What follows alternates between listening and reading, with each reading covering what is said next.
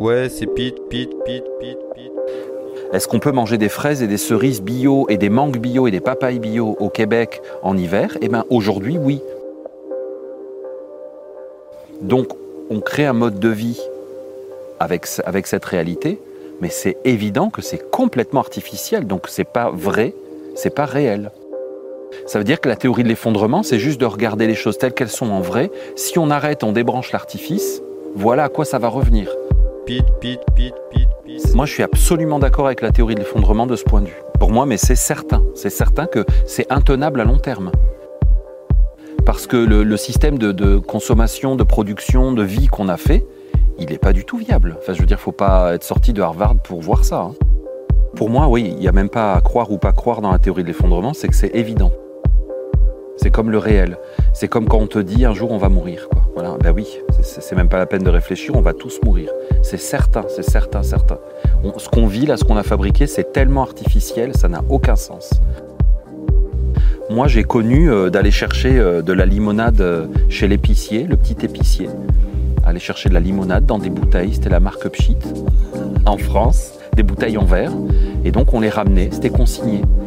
Et je, n'ai jamais entendu dire oh là là, vivement qu'on ait des bouteilles jetables. C'était- comme ça, on avait des bouteilles en verre, on les ramenait. Je, je me suis jamais posé la question. Et aujourd'hui, tu bois une gorgée d'eau et tu jettes une bouteille. Tu jettes un, gobelet en plastique. C'est ridicule. On n'a pas besoin de tout ça pour vivre. Et donc, c'est quoi le problème finalement de, prendre conscience de ça? Tu pourrais m'en parler parce que ça m'intrigue. Parce que moi, je t'entends parler de la théorie de l'effondrement et bah, c'est comme euh, le gros bon sens. C'est juste la description du réel. euh, quand tu enlèves les discours qui veulent nous vendre, euh, tu vois, le progrès de l'humanité, qu'on va aller sur Mars, que ça va être génial, qu'on va être sauvé par les machines et tout. Quand tu enlèves ça, tu regardes juste les faits et puis c'est évident, quoi. Je sais qu'il y a la vie naturelle réelle et je sais qu'il y a un monde artificiel. Je sais, je suis conscient que je vis dans un monde artificiel. Dire, là, on est en train de se filmer, ça va aller sur Internet, il y a des gens à Bora Bora qui vont me regarder. Tout ça, c'est complètement artificiel.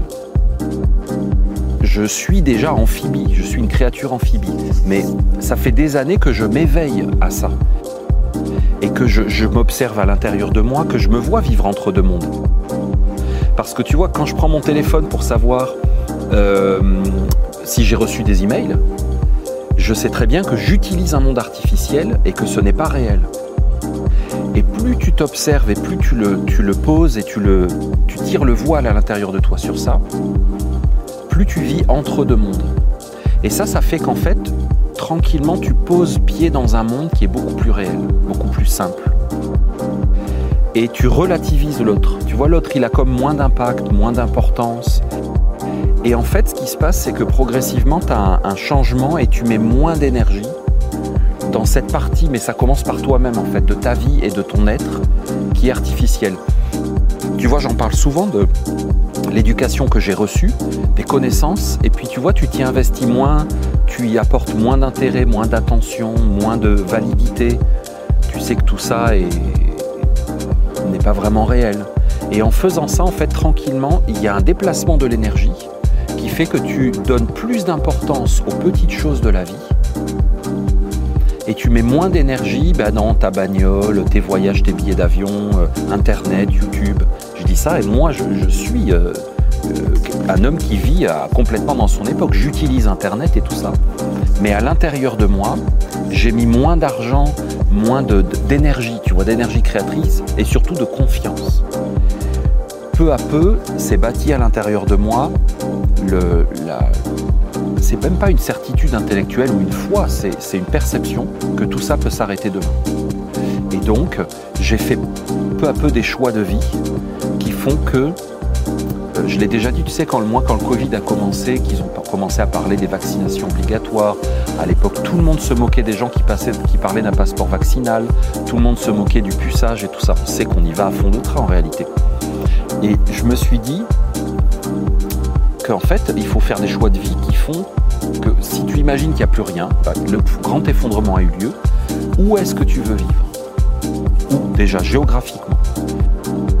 Tu vois, c'est comme un, un changement intérieur qui fait que tu réinvestis une autre partie de ta vie et tu te dis qu'est-ce qui est essentiel dans ma vie finalement? Tu vois, si tous tes amis sont liés à ton boulot, euh, à ton endroit à Paris où tu habites, ou ta grande ville où tu habites, et que tu dis, bon, si tout ça, ça change, où est-ce qu'ils vont être mes amis? Est-ce que ça va être mes amis? Est-ce que j'ai des relations? Tu vois, moi, je ne crois pas vraiment en l'amitié en tant que telle, forcément, mais je crois aux intérêts euh, partagés. Je pense que quand on partage des intérêts, qu'on a des choses en commun, on crée des relations durables et fonctionnelles. L'amitié existe toujours, bien sûr, mais tu vois, pour moi, euh, un monde d'amitié où on se retrouve tous les jours pour un 5 à 7. Bon, en France, on dit un apéro.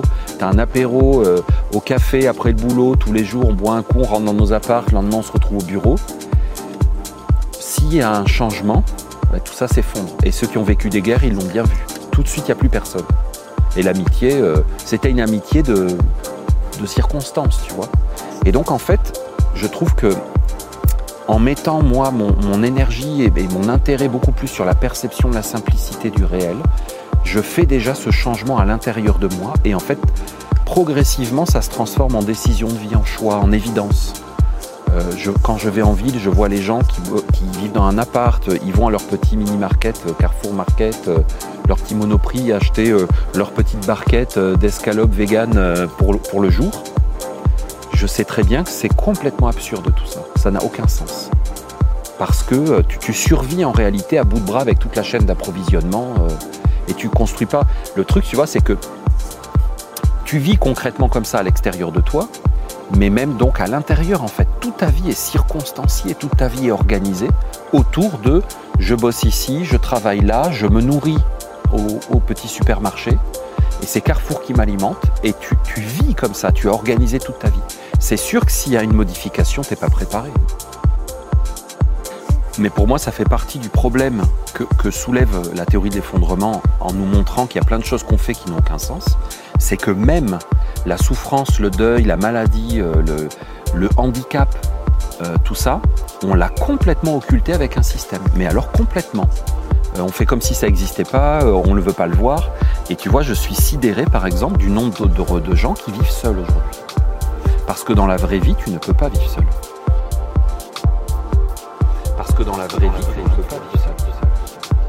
Regarde les gens qui étaient ici pour ramasser les olives pendant des siècles, ils étaient ensemble en famille, entre voisins, ils se soutenaient parce que la période des récoltes des olives c'est court, faut, faut, faut y aller, faut se dépêcher, et parce que c'est super important. Mais le monde artificiel qu'on a bâti te fait croire que tant que tu as ton petit salaire, euh, ta, carte, euh, ta carte bancaire, ton mini-market, c'est pas grave, tu vas aller t'acheter deux pommes et un litre de lait. Et ils seront toujours là. Tu te rends pas compte qu'en réalité, tu es complètement dépendant des gens qui produisent pour de vrai cette nourriture, des vaches. Et comme tu ne tisses plus aucun lien social, on vit complètement comme des hallucinés. Et tu vois, Jésus a une très belle parole dans, euh, je, pense que c'est l'évangile de Thomas. Il dit, il dit, je suis venu dans le monde et je vous ai trouvés tous ivres. Tu vois, il dit pas je vous ai trouvé méchant, je vous ai trouvé euh, euh, non ou ivre, halluciné. Euh, tu vois, il aurait pu dire sous LSD quoi. Tu vois, oui oui, mais tout va bien. Donc en fait, quand tu réalises que tout ça c'est une farce, non seulement c'est une farce, mais c'est hyper dangereux parce qu'on nous fait croire des choses qui ne sont pas vraies, que ça va jamais tenir la route, que Elon Musk va aller sur Mars. Et, et alors? Il va dépenser quelles ressources de la Terre pour aller sur Mars? On va faire des voitures qui font plus de bruit, mais quelle quantité de lithium il va falloir pour faire ça? De terres rares qui viennent de Mongolie, de Corée du Nord ou je sais pas quoi? Ça n'a aucun sens, ce n'est en aucunement une amélioration. Donc tu te détournes de ce que la plupart des gouvernements veulent nous imposer comme écologie, en disant qu'il faut faire une transition écologique vers les éoliennes, les panneaux photovoltaïques et tout ça. Tu te rends compte que c'est plus complexe que ça et en même temps il faut aller vers plus de simplicité. Mais tu te rends compte que donc, ton réseau social, tes relations humaines, tes interactions sont hyper importantes. Et que la dernière des choses qu'il faut faire, c'est être seul, seul. C'est la dernière des choses à faire. Et ça, je pense que c'est anxiogène parce que, par exemple, tu as une famille qui partage pas du tout ta vision de la théorie de l'effondrement, qui est dans la certitude que l'humanité va continuer à évoluer, que ça va être génial, que peut-être il y aura une crise économique, mais qu'après on partira. Bah, du coup, tu fais quoi euh, tu, as besoin de te relier à des gens euh, qui pensent comme toi, qui veulent la même chose que toi. Mais je pense qu'il y a un vrai mouvement. Moi, il y a énormément de gens qui m'écrivent pour me dire qu'ils euh, veulent vivre dans des communautés avec des gens qui partagent leurs valeurs, qui veulent retourner à la campagne et tout ça. Plein, plein. Ils ont carrément raison. Le gouvernement remplace. Tu vois, ce mot solidarité, il est joli. Moi, j'ai grandi à l'époque de Mitterrand, donc le socialisme, la solidarité, c'était le culte. C'était un dieu, tu vois. Mais en réalité, c'est horrible. C'est-à-dire que le gouvernement remplace les liens humains, le tissu social, les relations d'une communauté. Donc euh, en réalité, c'est une catastrophe. À partir du moment où le gouvernement remplace la société dans le prendre soin des veuves, des orphelins, des, vieux malades, en fait, c'est une calamité. Parce que l'humanité, elle a délégué la bienveillance, le prendre soin, le soutien mutuel et l'éveil au réel. C'est qu'un jour, nous tous, nous serons vieux et dépendants. Qui c'est qui peut croire que lui va échapper Et que, euh, moi, plein de gens m'ont dit, ah, mais moi, mon rêve, c'est de mourir dans mon lit sans me rendre compte. Genre, euh, tout va bien, je suis en pleine forme, je reviens du gym, mais j'ai 90 ans, mais je pète le feu, tout le monde dit, oh, vous en faites 50, et euh, une nuit, je meurs dans mon lit, et voilà. C'est mon rêve. Mais non, la vie, elle va t'apprendre le soutien mutuel, elle va t'apprendre la dépendance et l'interdépendance. Elle va te donner des leçons, ouais, mais elle va te les donner à la fin de ta vie. Quand tu vas devoir te faire changer tes couches. C'est pas facile. Quand tu vas te, te faire nourrir à la cuillère. Parce que la vie doit apprendre à l'autre personne qui a 30 ans. Regarde un jour. Organise ta vie. Sois sérieux. Ne change pas de partenaire parce qu'il t'énerve. C'est pas un argument suffisant dans la nature réelle. Regarde, imagine qu'on vit ensemble dans une petite vallée, dans un clan, tu vois, comme tu me disais, voilà, la théorie de l'effondrement, on peut, on, peut, dire, ben, on va revenir à une vie un peu clanique, un peu euh, de survie comme ça, ensemble, en petite communauté. Ben oui, mais il faut s'entraider vachement, on a besoin les uns des autres. Et puis quand tu es vieux, ben, euh, tu es une charge pour la communauté, c'est pas forcément facile. Est-ce que la communauté va prendre soin de toi? Il y a eu un moment dans l'histoire de l'humanité où les humains étaient chasseurs-cueilleurs. Et puis quand euh, quelqu'un était vieux et devenait incapable de se déplacer assez vite, eh bien on le laissait au bord du chemin. Et tu vois, nous on vit dans un monde où moi j'ai entendu Coluche euh, dire euh, voilà, bah, tous les chanteurs, là aujourd'hui on n'a plus le droit ni d'avoir faim ni d'avoir froid, tu sais les restos du cœur. Voilà, aujourd'hui c'est inadmissible qu'il y en ait qui est faim, qui est froid, qui est ceci. C'est inadmissible. Alors on fait comment? Il faut qu'on vive en ville, de façon hyper égoïste, autonome, coupé du réel. Et il faut qu'en plus on n'ait jamais faim, jamais froid et que tout aille bien. Tu vois? Pour moi, il faut d'abord décoder tout ça, mais il faut se rendre compte qu'en fait, euh, dans le fond, notre corps sait toujours vivre, lui. Tu vois, il y a des civilisations qui se sont effondrées, des cultures, des empires. Mais l'humanité ne s'est pas effondrée. L'empire romain s'est effondré, l'empire maya s'est effondré. Euh, tu as plein de cultures comme ça. Ils ont laissé des, des, temples, ils avaient une organisation sociale complexe, donc ils produisaient beaucoup de nourriture pour des gens qui n'en produisaient pas, ils construisaient des temples, et ils se sont effondrés. Mais l'humanité ne s'est jamais effondrée. Moi, c'est parce que le corps vit toujours sur la Terre. Moi, je crois en la régénération de la nature, en la force de la Terre, profondément. Maintenant que l'humain soit capable de le détruire, c'est son fantasme. Je pense que profondément, il y a beaucoup d'humains fantasment sur leur propre pouvoir sur l'humanité et qui disent qu'on peut arriver jusqu'à l'extinction. Et je pense que ce qui va se passer, c'est que ce sont les humains eux-mêmes qui sont en train de s'éteindre. Et que cette extinction qu'on pressent, c'est pour ça qu'on en parle. Il y a un effondrement général, il y a un effondrement du tissu social, des relations humaines, des rôles, des genres, de tout. C'est partout dans nos sociétés occidentales. Et je pense que cette extinction qu'on pressent, qu'on perçoit, en réalité, elle est intérieure. C'est-à-dire que les hommes sont en train de se sentir s'éteindre. Et les joies qu'ils avaient enfants, ils ne les voient plus vraiment dans leurs enfants. Euh, la candeur, la fraîcheur, la spontanéité, les jeux entre les enfants, ils ne les voient plus. Ils voient les gamins tous sur leur tablette, euh, même dans la cour de récréation, sur leur téléphone et tout ça. Euh, je veux pas faire le vieux con, hein, que je suis déjà, mais euh, tu vois, avec des trucs de nostalgie sur Facebook, oui, vous vous souvenez quand on était jeune, pour savoir où étaient les gens, ben, on allait voir s'ils étaient chez eux, on regardait pas euh, le réseau social, leur story sur Insta, tout ça. C'est un symptôme, c'est extérieur. Mais je pense qu'on est vraiment en train de perdre ça. Les gens vont en vacances, ils ressentent pas forcément la détente et le fun qu'ils avaient avant. Voilà, c'est général, c'est ça qui est en train de s'éteindre. Je pense que ça, c'est en train de plus s'éteindre que la nature. Et que quand aujourd'hui tu vas dans des espaces naturels, t'aperçois que la nature est vachement préservée et que le problème vient des hommes qui vivent en ville. Parce qu'en ville, on perd cette perception. Parce que tu vois, quand on nous dit euh, le système bancaire c'est une farce, l'argent est fabriqué par les banques, les banquiers fabriquent toute la journée de l'argent, qu'il va falloir par contre le rembourser en boulot, en vrai boulot. Donc eux ils fabriquent une monnaie qui n'existe pas, et toi tu dois trimer comme un dingue pour le rembourser. C'est pas mal comme truc. C'est le système de l'esclavagisme. Tu m'appartiens. Ah bon pourquoi? Parce que donc tu travailles pour moi. Bon bah d'accord. Il t'a fabriqué que tu devais bosser pour lui. C'est le principe de l'esclavage. Ben, tu comprends, c'est la mise en esclavage des peuples. Par contre, tu vois là, moi ce que j'ai remarqué, c'est que tout de suite tu te dis Ah ouais, mais donc où j'en suis moi de mes relations sociales, de ma capacité à agir en soutien, en solidarité, qu'est-ce que j'apporterais dans une communauté si je vivais en clan et qu'il n'y avait plus rien? Je, je, Moi, mais moi, je ne sais pas cultiver les tomates, je ne sais pas labourer un champ de blé, je ne sais pas ramasser les olives, je peux apprendre. Euh, je ne sais pas faire de planches, je ne sais pas faire de charpente, je ne sais pas faire de meubles, je ne sais pas tisser, comprends? Je sais pas faire grand chose moi dans la vie finalement. Le, système artificiel fait tout pour qu'on ait envie qu'il continue. Même si on n'est pas d'accord, ça nous fait peur, euh, on, critique le gouvernement, puis finalement on revote pour les mêmes. Parce que dans le fond, euh, on aime ce qu'on connaît. Et, euh, le reste fait peur. on, aime nos bourreaux nos tortionnaires, tu vois, le syndrome de Stockholm et tout ça. Moi, je crois carrément à ça et que dans le fond, on a envie d'Internet, on a envie de voyager dans des avions, on a envie d'acheter des trucs pas chers en Chine.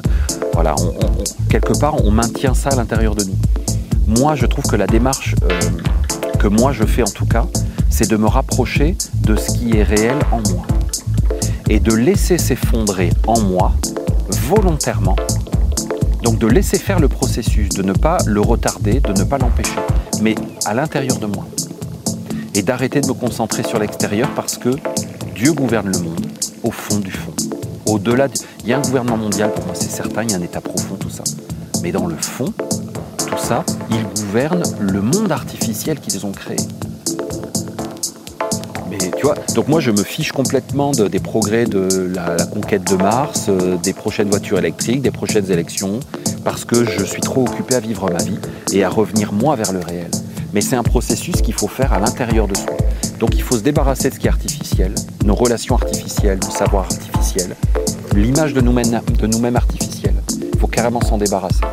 Et il faut organiser sa vie pour le futur, mais il faut commencer par soi. Qu'est-ce qui s'effondre? Un empire s'effondre. S'il s'effondre, c'est qu'il est déjà mort. Donc si nous vivons dans un monde en décomposition, ce que moi je perçois, je pense que la société était complètement en décomposition, c'est que déjà elle était morte. Et donc, qu'est-ce qui se décompose et qu'est-ce qui s'effondre? Un monde déjà mort. C'est un monde qui est déjà mort, qui ne m'intéresse pas, que je ne veux pas voir continuer à, vivre, parce que ce monde détruit la planète, fait souffrir toutes les créatures, fait souffrir l'humanité. Donc, moi, si c'était moi, je mettrais même la télécommande euh, fast forward, en avance. FF, on avance. Quand j'étais jeune, euh, j'étais donc euh, inscrit à Greenpeace pour les animaux, patins, couffins, là, tous ces trucs-là. Et finalement, qu'est-ce que j'ai fabriqué comme monde Ma génération, on a fabriqué un, monde où les directeurs de communication sont, les communicants sont encore plus nombreux c'est du greenwash, on dit aux États-Unis, c'est-à-dire qu'il faut donner une image verte aux, marques. Donc, euh, on se donne bonne conscience. Donc, ça, si tu veux, c'est que par exemple, maintenant, euh, il faut payer les sacs, euh, il faut payer tout. c'est toi qui dois emballer tes trucs parce que c'est pour l'écologie. En réalité, c'est pour que l'entreprise gagne de l'argent, fasse des économies, fasse encore plus de profits voilà, on se donne bonne conscience à travers tout un tas de choses. Euh, je sais pas moi, euh, je crois que Total a changé de nom, EDF a changé de nom. Il s'appelle je sais pas quoi, avec une petite fleur, un petit papillon. Euh, Unilever, tu sais, c'est un des plus gros fabricants de shampoings dégueulasses, de, gel douche horrible. C'est un énorme pollueur. Tu regardes leur petit logo, ils l'ont changé. Ils ont pris un U et le U, il est composé d'une étoile de mer, d'un papillon, d'une feuille, d'une fleur. Bon, je sais pas, je vais pas regarder en détail, mais tu vois, voilà, c'est le monde que moi j'ai fabriqué avec mes démarches ridicules et idiotes de signer des pétitions euh, pour euh, la préservation de la forêt en Indonésie des chimpanzés, je n'ai fait aucune différence réelle. Parce que pendant ce temps, qu'est-ce que j'ai fait? Bah, J'ai roulé en voiture, j'ai consommé, euh, j'ai plongé dans la folie d'Internet, je consomme des, de l'énergie pour envoyer des mails, recevoir des mails, regarder des vidéos. La, consommation des data centers, tu sais, les énormes disques durs de Google et tout, qui nous fournit YouTube, Netflix et tout, c'est absolument colossal. C'est ridicule. Donc même quand on te fait signer une pétition en ligne, en fait, tu participes, tu es dans la matrice, tu participes à ce système. Donc je pense qu'il ne faut pas du tout plonger dans ces illusions-là. Moi, je pense que ce sont des illusions. Parce que pendant ce temps-là, tu fais ça pendant plusieurs années, et puis, mettons que ça fait 5 ans, tu es hyper actif au niveau environnemental et tout. Au niveau mondial, hein, dans des grandes organisations, des, campagnes planétaires de, sensibilisation. Euh, cinq ans plus tard, est-ce que toi-même, au niveau personnel, tu es plus avancé dans euh, ta capacité à, tisser des liens sociaux? Est-ce que tu as appris quelque chose d'utile dans ta vie qui pourrait te rendre service? Est-ce que tu t'es questionné sur ton, lieu de vie et tu l'as remis en question? Est-ce que tu vis d'une façon un petit peu plus proche du réel? Euh, bah non, parce que ma mère ceci, puis là il y a ça, puis là mon boulot, puis en fait il s'est passé plein de trucs, tu as été absorbé par tes cinq années, et finalement tu n'as pas avancé d'un pas vers ton objectif, tu as juste signé des pétitions, protesté. Euh, euh, voilà, tu achètes euh, maintenant, tu vas au Carrefour Market et tu achètes des trucs bio. Bon, c'est vrai que c'est peut-être plus sympa, mais enfin, je ne crois pas que la mâche bio de, Carrefour soit vraiment bio, tu vois. Donc, on a intérêt à travailler sur soi, mieux se connaître, progresser dans des choses hyper simples et concrètes. Et en faisant ça, en réalité, tu t'extrais de ce monde et tu cesses de participer à l'effondrement. Mais il faut bien voir que la clé, ce n'est pas les initiatives qu'ils vont prendre en elles-mêmes qui vont changer le monde. C'est leur capacité à se relier à eux-mêmes. Parce que la vraie mise en échec de la matrice artificielle de, ce monde dont on ne veut plus, c'est la capacité à se relier soi-même parce que c'est ce qu'il nous a volé. Qu'est-ce qui fait qu'on a peur de l'effondrement qui vient? C'est qu'il nous avait pris notre cœur et il l'avait mis à l'intérieur de lui. Et quand il s'effondre, tu as l'impression que toi tu t'effondres avec et qu'on va tous mourir. Mais nous ne sommes pas le système nous ne sommes pas le système. Ou alors nous le sommes, et effectivement nous allons disparaître avec, mais parce que déjà nous sommes corrompus. Euh, tu vois, s'il y avait, je peux prendre l'exemple de l'Église catholique parce que c'est un exemple facile, quelqu'un qui est, qui est justement membre de l'Église catholique, puis responsable euh, dans l'administration, et qui me dit mais c'est horrible, on vit la fin d'un monde et tout, je dirais oui, mais tu es dans une structure qui est en fin de cycle, ça ne peut pas être autrement. Euh, un homme politique, un de mes amis qui pourrait s'être engagé en politique et qui, me dirait au bout de 20 ans, euh, en fait c'est complètement pourri, ils sont tous pourris, c'est des menteurs, des voleurs. Ben oui, c'est vrai, tu as ouvert les yeux. Mais la question, c'est pas de dire et de dénoncer, la question c'est et toi tu veux faire quoi maintenant? Parce que tu veux plus faire de la politique, parce que tu t'aperçois de toute façon c'est complètement euh, noyauté et qu'il n'y a aucune marge de manœuvre, c'est pas vrai. C'est pas parce que tu fais ton petit speech euh, euh, au, Parlement de Bruxelles et tu dénonces certains trucs que ça va faire aucun changement. Ils sont beaucoup trop puissants parce que tu es à l'intérieur d'eux. Et ce monde est condamné à sa propre fin. Il y a un proverbe essénien qui dit le mal porte en lui-même sa propre condamnation. Il est déjà condamné et limité par, son existence même. C'est le principe de la création. C'est que seul le bien, le vrai, est. Le reste est un espèce de mouvement en devenir qui porte en lui-même sa condamnation, sa putréfaction, son recyclage. Il est déjà condamné en partant.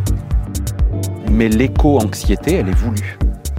Elle est orchestrée et organisée. Je vais te dire ce que c'est. en médecine, en allergologie, on appelle ça un processus de désensibilisation. C'est-à-dire qu'on te désensibilise à l'information de la catastrophe climatique, environnementale, de la destruction de la planète. On te désensibilise. À force de t'en parler et de ne rien faire, tu vas finir par t'habituer et ça va devenir ta nouvelle normalité. Et il faut que les humains s'habituent à accepter. Tu sais, il y avait le clip super de Mickey 3D. Euh, non, c'était Mickey 3D, ouais, respire, il faut que tu respires. Eh bien, regarde, ça fait quoi 20 ans maintenant déjà que c'est sorti ce truc? J'ose à peine le dire. Mais c'est vrai. C'est-à-dire que on éduque, et regarde ces dernières années, là, on a éduqué les enfants à porter un masque. Puis après, ça sera un autre, masque. Et puis après, ça sera une autre distanciation sociale. Et après, ça sera euh, le crédit social à la chinoise et tout ça. On, pousse sur les générations, on habitue. Donc l'éco-anxiété, elle est voulue et organisée. Moi, j'entends parler du trou de la couche d'ozone mon enfance, ma jeunesse. Puis finalement, on n'en parle plus. C'était juste pour banaliser à l'intérieur de moi la notion qu'il y a un problème d'environnement. Et après, c'est manipulé parce qu'on va associer ça à telle chose, alors qu'en fait, les climato-sceptiques, il y en a qui vont te dire oui, il y a une modification du climat, mais l'origine n'est pas celle qu'on dit. Et on déclare telle origine pour tel intérêt financier de telle entreprise. Mais dans le fond, si tu rentres là-dedans, tu vas encore t'éloigner de toi-même. Tu vas t'éloigner de toi, ton cœur va toujours être projeté dans ces intérêts, ces passions que tu as, ces prises de position intenses. Ne te dispute jamais avec ta famille pour savoir qui a raison, qui a tort, d'où ça vient vraiment les choses. Est-ce que ça n'a aucun intérêt Mais dis-toi, si demain il y a un effondrement, est-ce que j'ai des bonnes, vraies relations de soutien mutuel?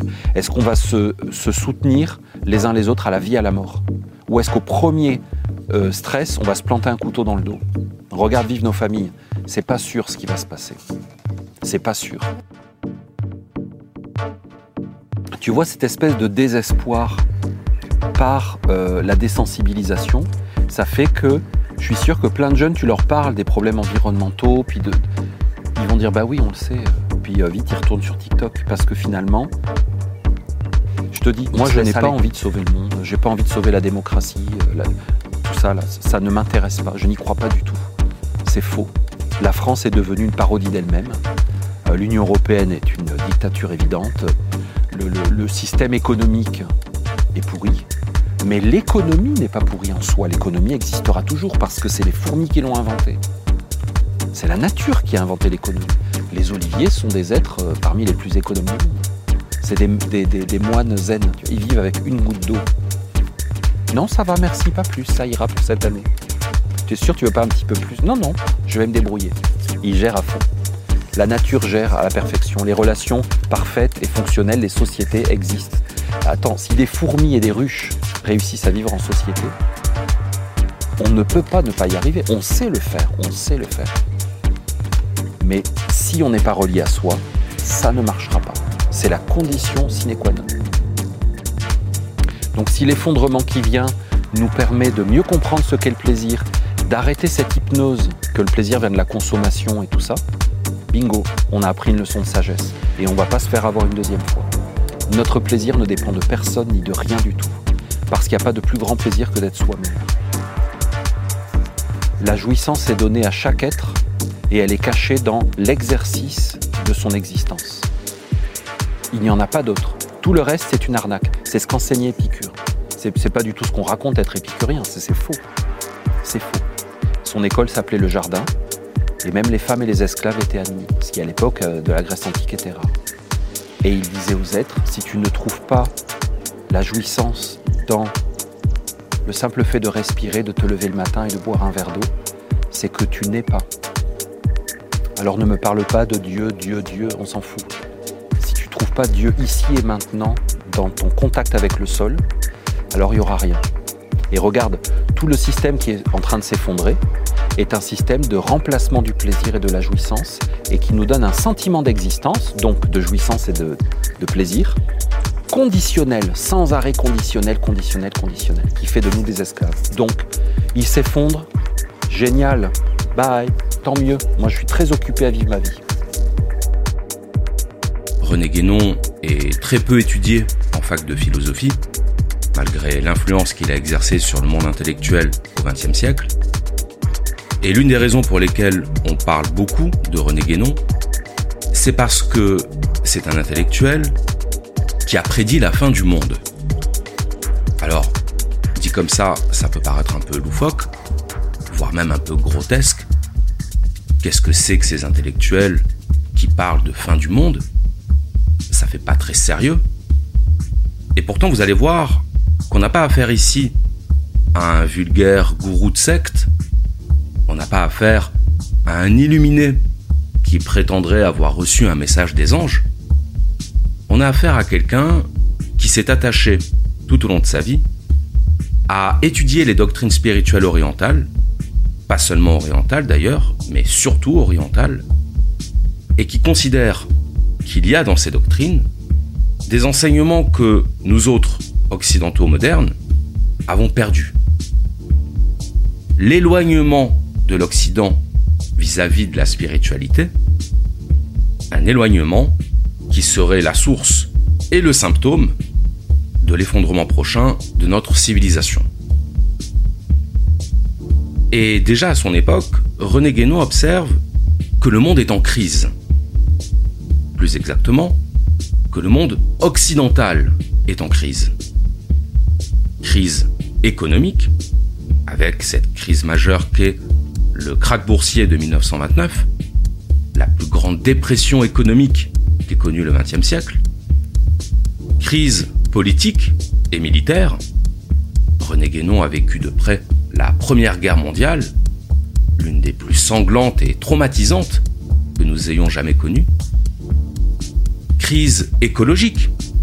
Ça peut nous sembler surprenant, mais dès 1927, Guénon parle du désastre écologique dont se rend coupable l'Occident à travers la pollution liée à l'hyper-industrialisation, crise de l'éducation, de la famille, des valeurs, bref, on croirait entendre parler de notre époque. Il ne manque plus que la crise sanitaire pour compléter le tableau. Donc, ce qui caractérise la modernité, pour René Guénon, c'est la multiplication et l'intensification des crises qui, selon lui, participent toutes d'une seule et même crise globale qui est la crise de la modernité. Alors, il faut tout de suite préciser que quand on parle de crise, on parle en fait de deux choses. Et il faut avoir à l'esprit ces deux choses pour comprendre ce que veut nous dire René Guénon. On parle premièrement d'un moment critique. Crise, critique, c'est la même racine. Pour le dire simplement, on parle d'une catastrophe, d'un dérèglement, d'un bouleversement, voire d'un effondrement. Mais on parle aussi, deuxièmement, d'une refondation, d'une réforme. Autrement dit, une crise, ce n'est pas que négatif. C'est du négatif qui débouche sur du positif. Donc les crises sont utiles. Elles sont non seulement utiles, mais elles sont même nécessaires. Nécessaires au sens d'inévitable au sens de non contournable. Donc la crise du monde moderne, c'est la crise que l'Occident traverse actuellement, qui se manifeste par toute une série de crises dans tous les domaines de l'existence, et que nous ne pourrons pas empêcher parce qu'elle a un caractère de nécessité. La crise, on ne l'évitera pas. On n'y échappera pas. On ne pourra que la surmonter. Et pour la surmonter, il faudra l'affronter. Donc vous l'aurez compris, René Guénon, c'est pas vraiment l'optimisme. Mais en même temps, si vous avez bien suivi ce qui a été dit précédemment, vous aurez retenu que la crise, c'est aussi une condition pour des lendemains meilleurs.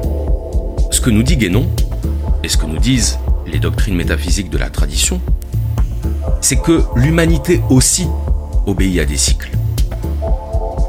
Que la mentalité et la manière d'être des êtres humains obéissent également à ces cycles. Et que donc les événements qui se produisent sur Terre doivent d'abord être compris comme des indicateurs de notre position dans le cycle.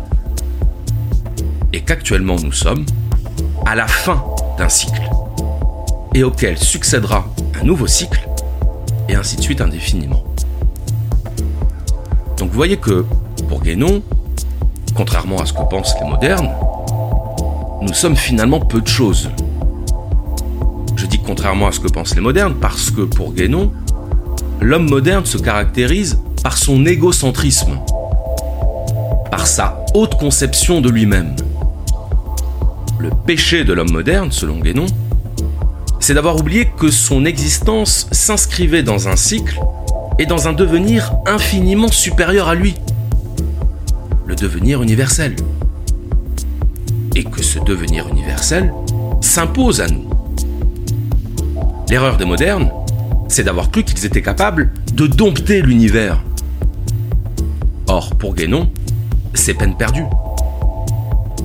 Je cite souvent cette phrase de Descartes, qui illustre parfaitement le projet des modernes. Se rendre comme maître et possesseur de la nature.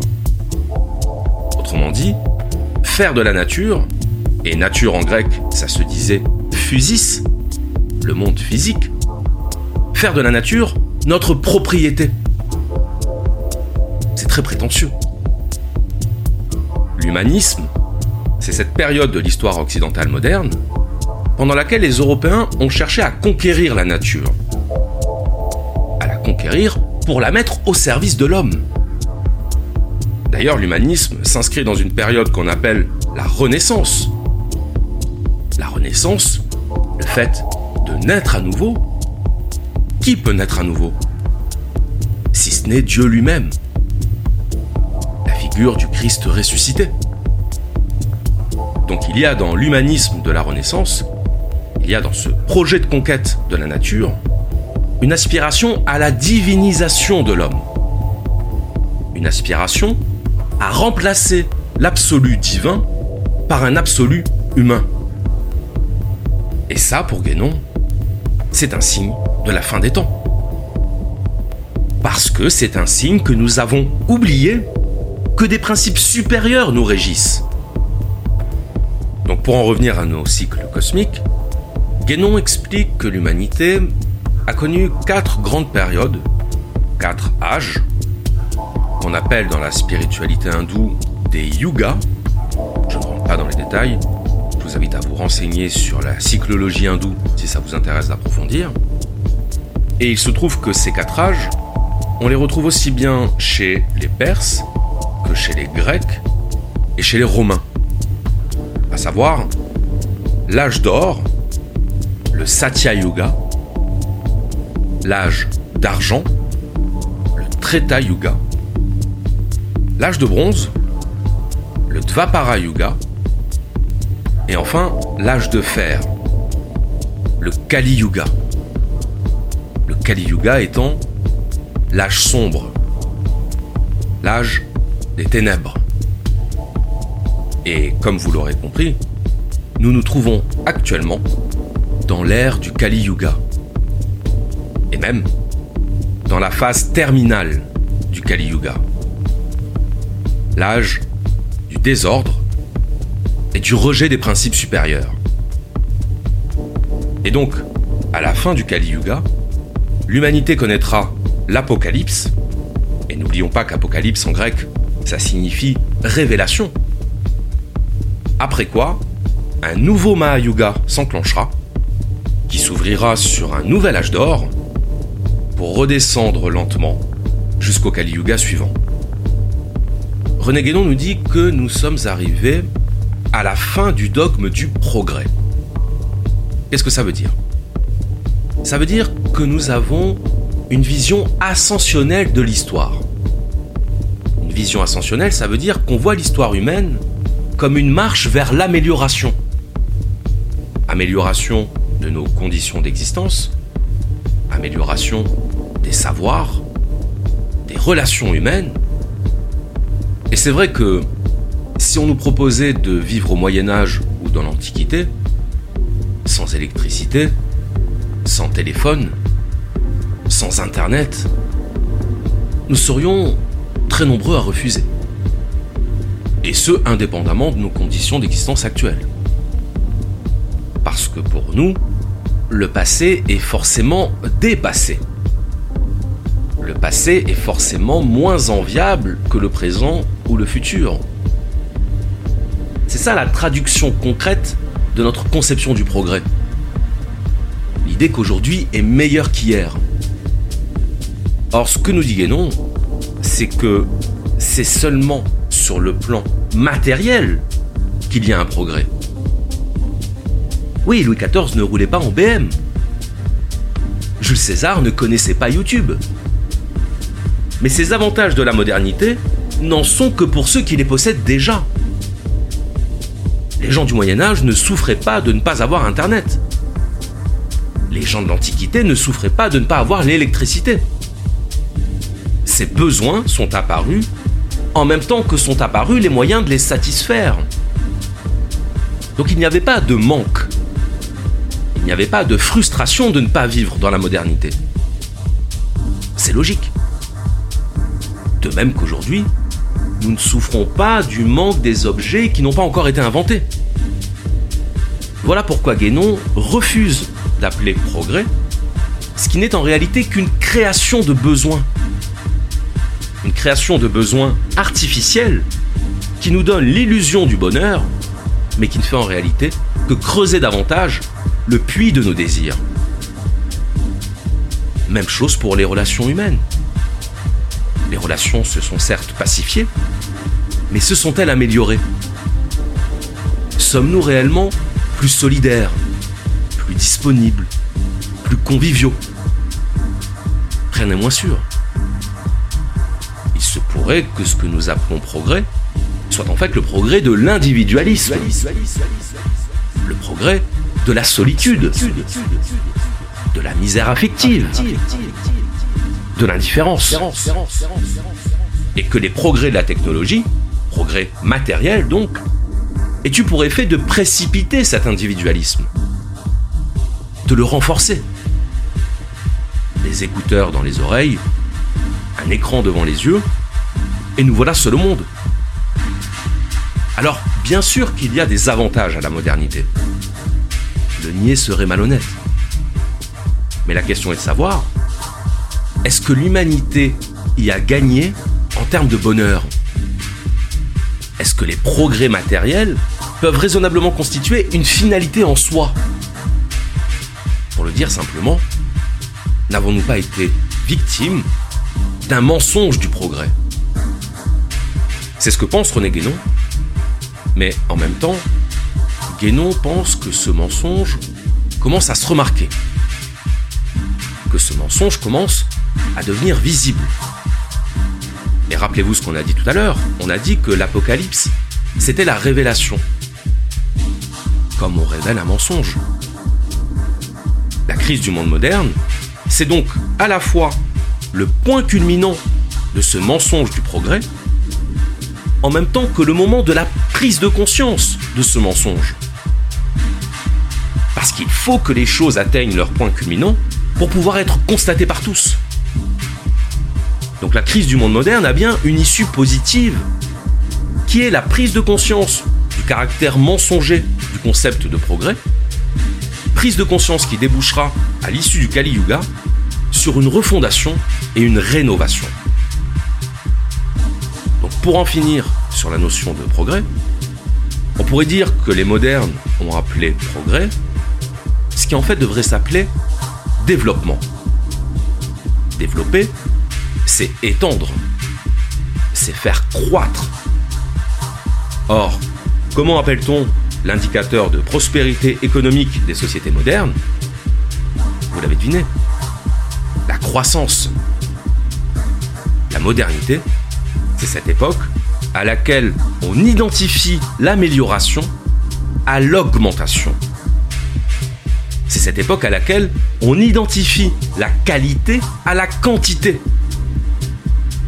À laquelle on remplace la qualité par la quantité. René Guénon, notre époque est celle du règne de la quantité. Alors ici, on pourrait avoir une vision un peu réductrice de ce que nous dit Guénon. On pourrait dire par exemple que Guénon inaugure ce qu'on appellera plus tard la critique de la société de consommation. Alors, c'est pas faux, mais ça va beaucoup plus loin. Le règne de la quantité, ce n'est pas simplement le désir d'accumuler des biens matériels. Et pour le comprendre, on va maintenant expliquer ce qu'il se produit selon la tradition au cours d'un cycle cosmique. Précisons d'ailleurs que quand on parle de tradition ici, on ne parle pas des coutumes. Et on ne parle pas non plus du conservatisme. La tradition, et non parle de tradition primordiale, avec un T majuscule, c'est l'idée qu'il existerait une spiritualité commune à tous les anciens peuples, et que cette tradition se traduirait dans des formes culturelles particulières. Par exemple, pour Guénon, la tradition primordiale inclut aussi bien l'hindouisme, le bouddhisme, le taoïsme, mais aussi le christianisme et l'islam dans leur version ésotérique. Guénon considère qu'il y a une unité profonde de toutes les doctrines métaphysiques traditionnelles et que leurs différences ne sont que des différences de forme liées au fait que chaque peuple est spécifique et qu'il faut donc un langage spécifique à chaque peuple. Donc qu'est-ce qu'il se produit au cours d'un cycle cosmique? Il se produit un éloignement progressif du principe spirituel. Mais est-ce que ça nous éclaire? Bah oui, ça nous éclaire. Parce que ça veut dire que l'histoire de l'humanité, c'est l'histoire de la matérialisation du monde. C'est l'histoire de la descente de l'humanité dans la matière, dans les ténèbres de la matière. Pour René Guénon, un cycle cosmique se caractérise par la chute du pôle essentiel vers le pôle substantiel. Autrement dit, du pôle spirituel vers le pôle matériel. Alors, on va essayer de représenter ça par une image. Imaginez une boule de lumière. Cette boule de lumière, c'est l'origine du monde. L'origine spirituelle monde. Maintenant, imaginez qu'une parcelle de lumière soit éjectée de cette boule et qu'elle tombe dans les profondeurs. Plus la parcelle de lumière tombe, plus elle s'éloigne de la source, mais également, plus elle perd en intensité lumineuse. Plus elle s'obscurcit. Et sous l'effet de la gravité, la parcelle de lumière accélère dans sa chute. Et plus elle accélère, plus elle se refroidit.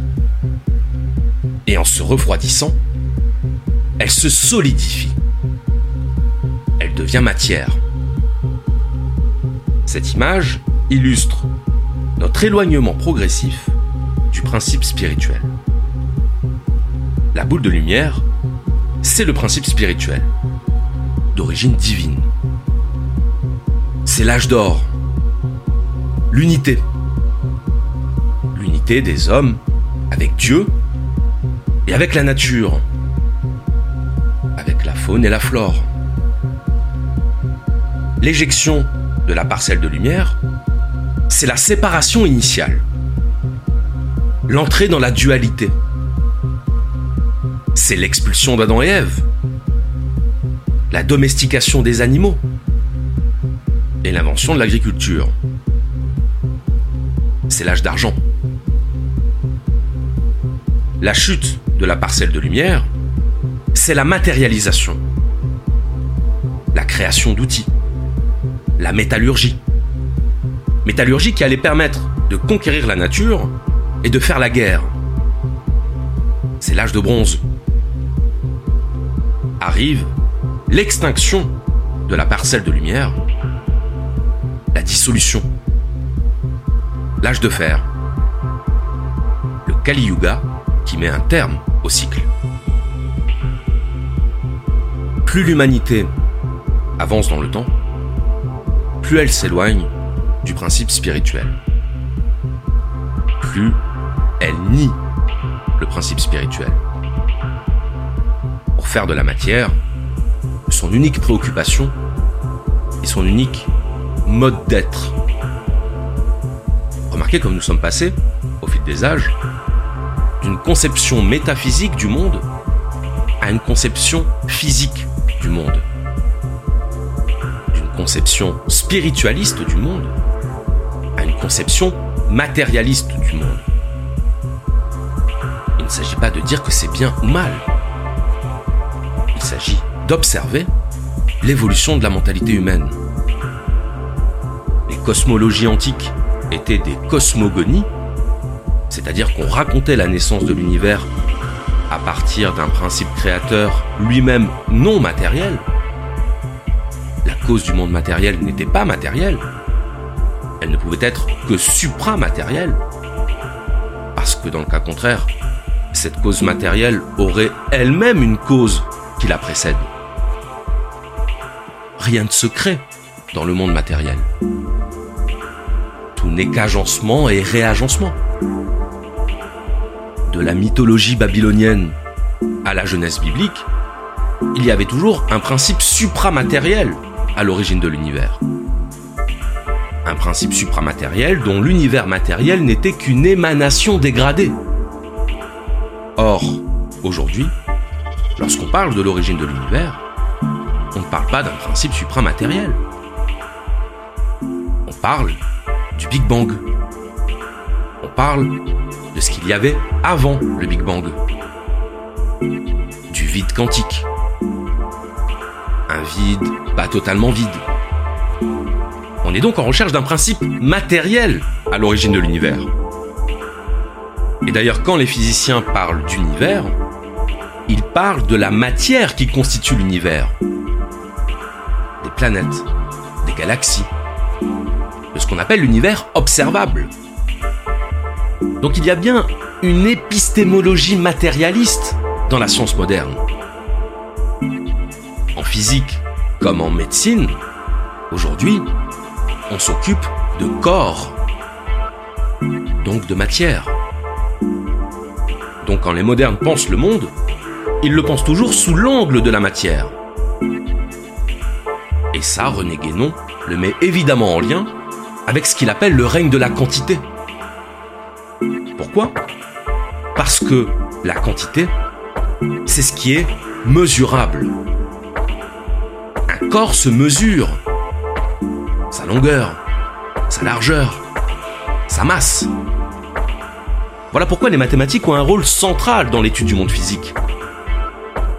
D'ailleurs, Guénon fait remarquer qu'il y a une parenté étymologique entre le mot latin metiri, qui signifie mesurer, et materia, qui signifie matière. Donc la matière, c'est le mesurable, c'est-à-dire le quantifiable. Mais la contrepartie, c'est que tout ce qui n'est pas quantifiable échappe à la science moderne. Un sentiment n'est pas quantifiable. Une idée n'est pas quantifiable. Une intention n'est pas quantifiable. Or, le matérialisme moderne a besoin que tout soit quantifiable. Quitte à rejeter ce qui ne l'est pas. Dans les composantes de la mentalité moderne, il y a donc le matérialisme. Mais ce n'est pas tout. Il y a aussi, et vous allez voir que c'est lié, le rationalisme. Le rationalisme, qu'est-ce que c'est? C'est le fait de considérer que seule la raison permet d'accéder à des connaissances fiables. Le rationalisme, c'est la prééminence de l'intellect. Alors, on trouve déjà des traces de rationalisme dans l'Antiquité, avec Platon. Platon, le défenseur du logos, le défenseur de la pensée rationnelle et logique. Mais Platon considérait malgré tout que l'intuition était un mode de connaissance supérieur à la raison. L'intuition, c'est la saisie immédiate des essences. C'est donc le stade supérieur de la raison. Spinoza aussi croyait dans la puissance de l'intuition. Et chez Spinoza aussi, l'intuition n'était pas la négation de la raison, mais le dépassement de la raison. C'est au XVIIIe siècle, avec Emmanuel Kant, que l'intuition allait être battue en brèche. Parce que pour Kant, l'intuition ne peut porter que sur des objets sensibles, pas sur des objets intellectuels. En clair, Kant pensait qu'il n'y avait pas de mode de connaissance supérieur à la raison, et que la raison était fondamentalement limitée. L'entendement humain est limité. Il y a des concepts qui dépassent littéralement l'entendement, comme le concept de Dieu. Pour Kant, il est impossible de démontrer rationnellement l'existence de Dieu. Parce que Dieu se situe au-delà des frontières de la raison.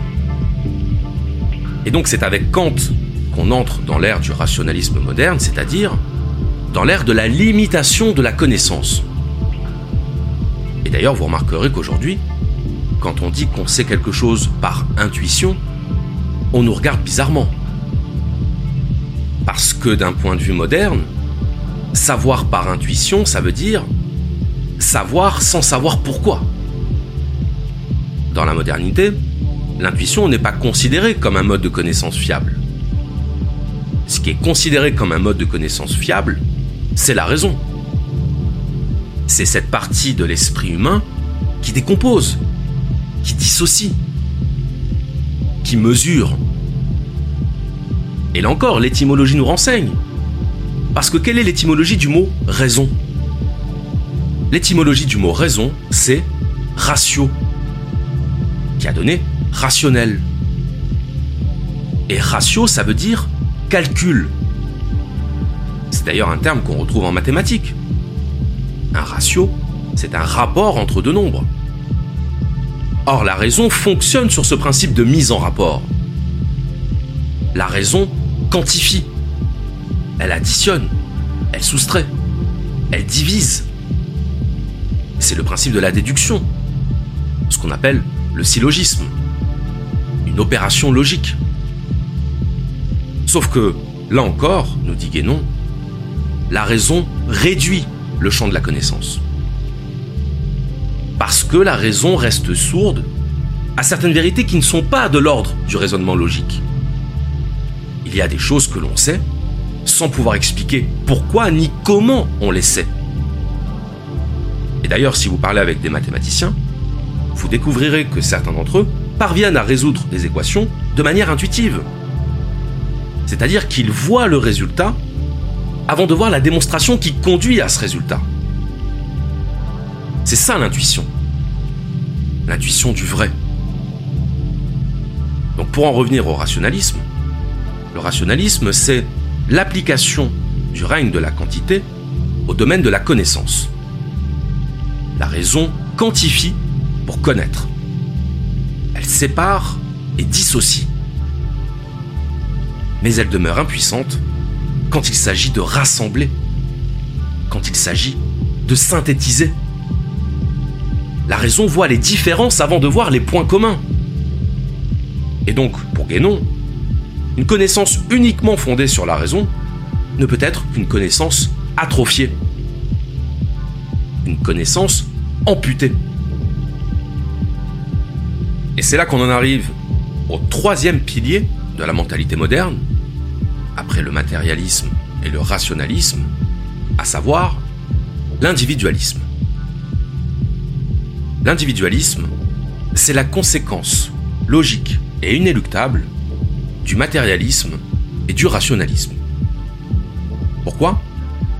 Parce que le matérialisme et le rationalisme coupent l'individu de toute forme de transcendance. Le matérialisme et le rationalisme nient l'existence de tout principe supérieur. Et donc, en l'absence de principe supérieur, l'individu est privé de tout moyen d'élévation. Il devient son seul et unique référentiel. Que peut bien signifier s'élever s'il n'y a rien au-dessus de nous? À quoi bon se conformer à des principes si ces principes n'engagent que ceux qui y croient? C'est une perte de temps. Si la modernité est bel et bien la phase d'éloignement ultime du principe spirituel, c'est dans la mesure où la modernité a rendu absurde l'idée de se conformer à des principes supra-individuels. Et là encore, on retrouve le règne de la quantité. Parce que qu'est-ce qui compte quand aucun principe supérieur ne guide notre existence? La maximisation du plaisir. L'oubli de soi dans la pure sensation. La raison me dit que rien ne m'est accessible au-delà du monde de la matière. Donc je ne suis qu'un corps. Et si je ne suis qu'un corps, je dois jouir de mon existence terrestre. Et donc, ce que nous dit René Guénon, c'est que la modernité, c'est l'ère de l'oubli de l'être dans l'agir. On agit pour ne pas avoir à être. On agit pour s'agiter.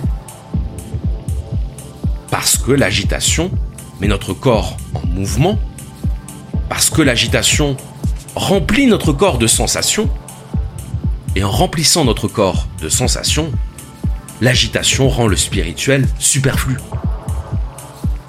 Le Kali Yuga, c'est la matérialisation de l'homme, c'est l'agitation et l'accélération comme principe d'existence, et c'est, à terme, la dissolution de l'être. Je cite. C'est bien là, en effet, le caractère le plus visible de l'époque moderne. Besoin d'agitation incessante, de changements continuels, de vitesse sans cesse croissante, comme celle avec laquelle se déroulent les événements eux-mêmes. C'est la dispersion dans la multiplicité, et dans une multiplicité qui n'est plus unifiée par la conscience d'aucun principe supérieur.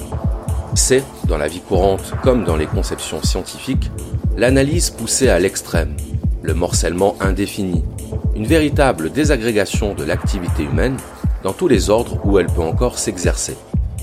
Et de là l'inaptitude à la synthèse, l'impossibilité de toute concentration, si frappante aux yeux des orientaux. Ce sont les conséquences naturelles et inévitables d'une matérialisation de plus en plus accentuée. Car la matière est essentiellement multiplicité et division. Et c'est pourquoi, disons-le en passant, tout ce qui en procède ne peut engendrer que des luttes et des conflits de toutes sortes, entre les peuples comme entre les individus. Plus on s'enfonce dans la matière, plus les éléments de division et d'opposition s'accentuent et s'amplifient. Inversement, plus on s'élève vers la spiritualité pure, plus on s'approche de l'unité qui ne peut être pleinement réalisée que par la conscience des principes universels. Ce qui est le plus étrange, c'est que le mouvement et le changement sont véritablement recherchés pour eux-mêmes, et non en vue d'un but quelconque auquel ils peuvent conduire. Et ce fait résulte directement de l'absorption de toutes les facultés humaines par l'action extérieure, dont nous signalions tout à l'heure le caractère momentané.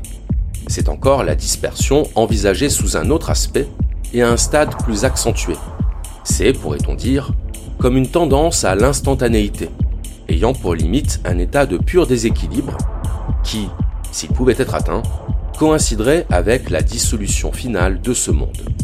Et c'est encore un des signes les plus nets de la dernière période du Kali Yuga. Sous ce rapport aussi, la même chose se produit dans l'ordre scientifique. C'est la recherche pour la recherche, beaucoup plus encore que pour les résultats partiels et fragmentaires auxquels elle aboutit c'est la succession de plus en plus rapide de théories et d'hypothèses sans fondement, qui, à peine édifiées, s'écroulent pour être remplacées par d'autres qui dureront moins encore, véritable chaos au milieu duquel il serait vain de chercher quelques éléments définitivement acquis, si ce n'est une monstrueuse accumulation de faits et de détails qui ne peuvent rien prouver ni rien signifier. Nous parlons ici, bien entendu, de ce qui concerne le point de vue spéculatif, dans la mesure où il subsiste encore. Pour ce qui est des applications pratiques, il y a au contraire des résultats incontestables, et cela se comprend sans peine, puisque ces applications se rapportent immédiatement au domaine matériel, et que ce domaine est précisément le seul où l'homme moderne puisse se vanter d'une réelle supériorité. Il faut donc s'attendre à ce que les découvertes, ou plutôt les inventions mécaniques et industrielles, aillent encore en se développant et en se multipliant, de plus en plus vite elles aussi, jusqu'à la fin de l'âge actuel. Et qui sait si, avec les dangers de destruction qu'elles portent en elles-mêmes, elles ne seront pas un des principaux agents de l'ultime catastrophe, si les choses en viennent à un tel point que celle-ci ne puisse être évitée. Face à la crise que traverse le monde moderne, beaucoup s'interrogent, beaucoup s'inquiètent. Comment éviter la catastrophe? Comment éviter l'apocalypse? Est-elle seulement évitable? Que peuvent faire quelques êtres humains face aux lois cosmiques? La fin du dogme du progrès entraîne un peu partout des retours à la tradition, on sent que la modernité est à bout de souffle, qu'elle ne tient plus ses promesses, qu'elle ne rend pas les gens heureux. Et donc, on se replie dans les choses solides du passé. Le retour du religieux est un des effets de l'inquiétude moderne. En fin de compte, le retour du religieux est un pur produit de la modernité. Une réaction. Une réaction de défense. De défense face à un monde qui ne comble pas notre besoin de sens. Notre besoin d'un au-delà du matériel. Notre besoin de spiritualité. La modernité a fait croire à l'homme qu'il n'était qu'un corps doté d'une raison. La modernité a fait croire à l'homme que la spiritualité était une chose du passé. Une chose dont il pourrait se passer. Tant il est vrai que nous serions trop évolués pour porter du crédit à la spiritualité. C'est au nom du progrès qu'on a amputé l'être humain de sa dimension spirituelle. Et aujourd'hui, on s'étonne que l'homme moderne soit partagé entre tourment et ressentiment, entre dépression et hystérie, entre addiction et inertie. Priver un être humain de sens, c'est comme priver une fleur de lumière. Alors, s'il y a la moindre chance que nous survivions à la modernité faille bâtir le monde nouveau, ce ne sera pas en combattant l'inéluctable, mais en le fécondant de notre lumière.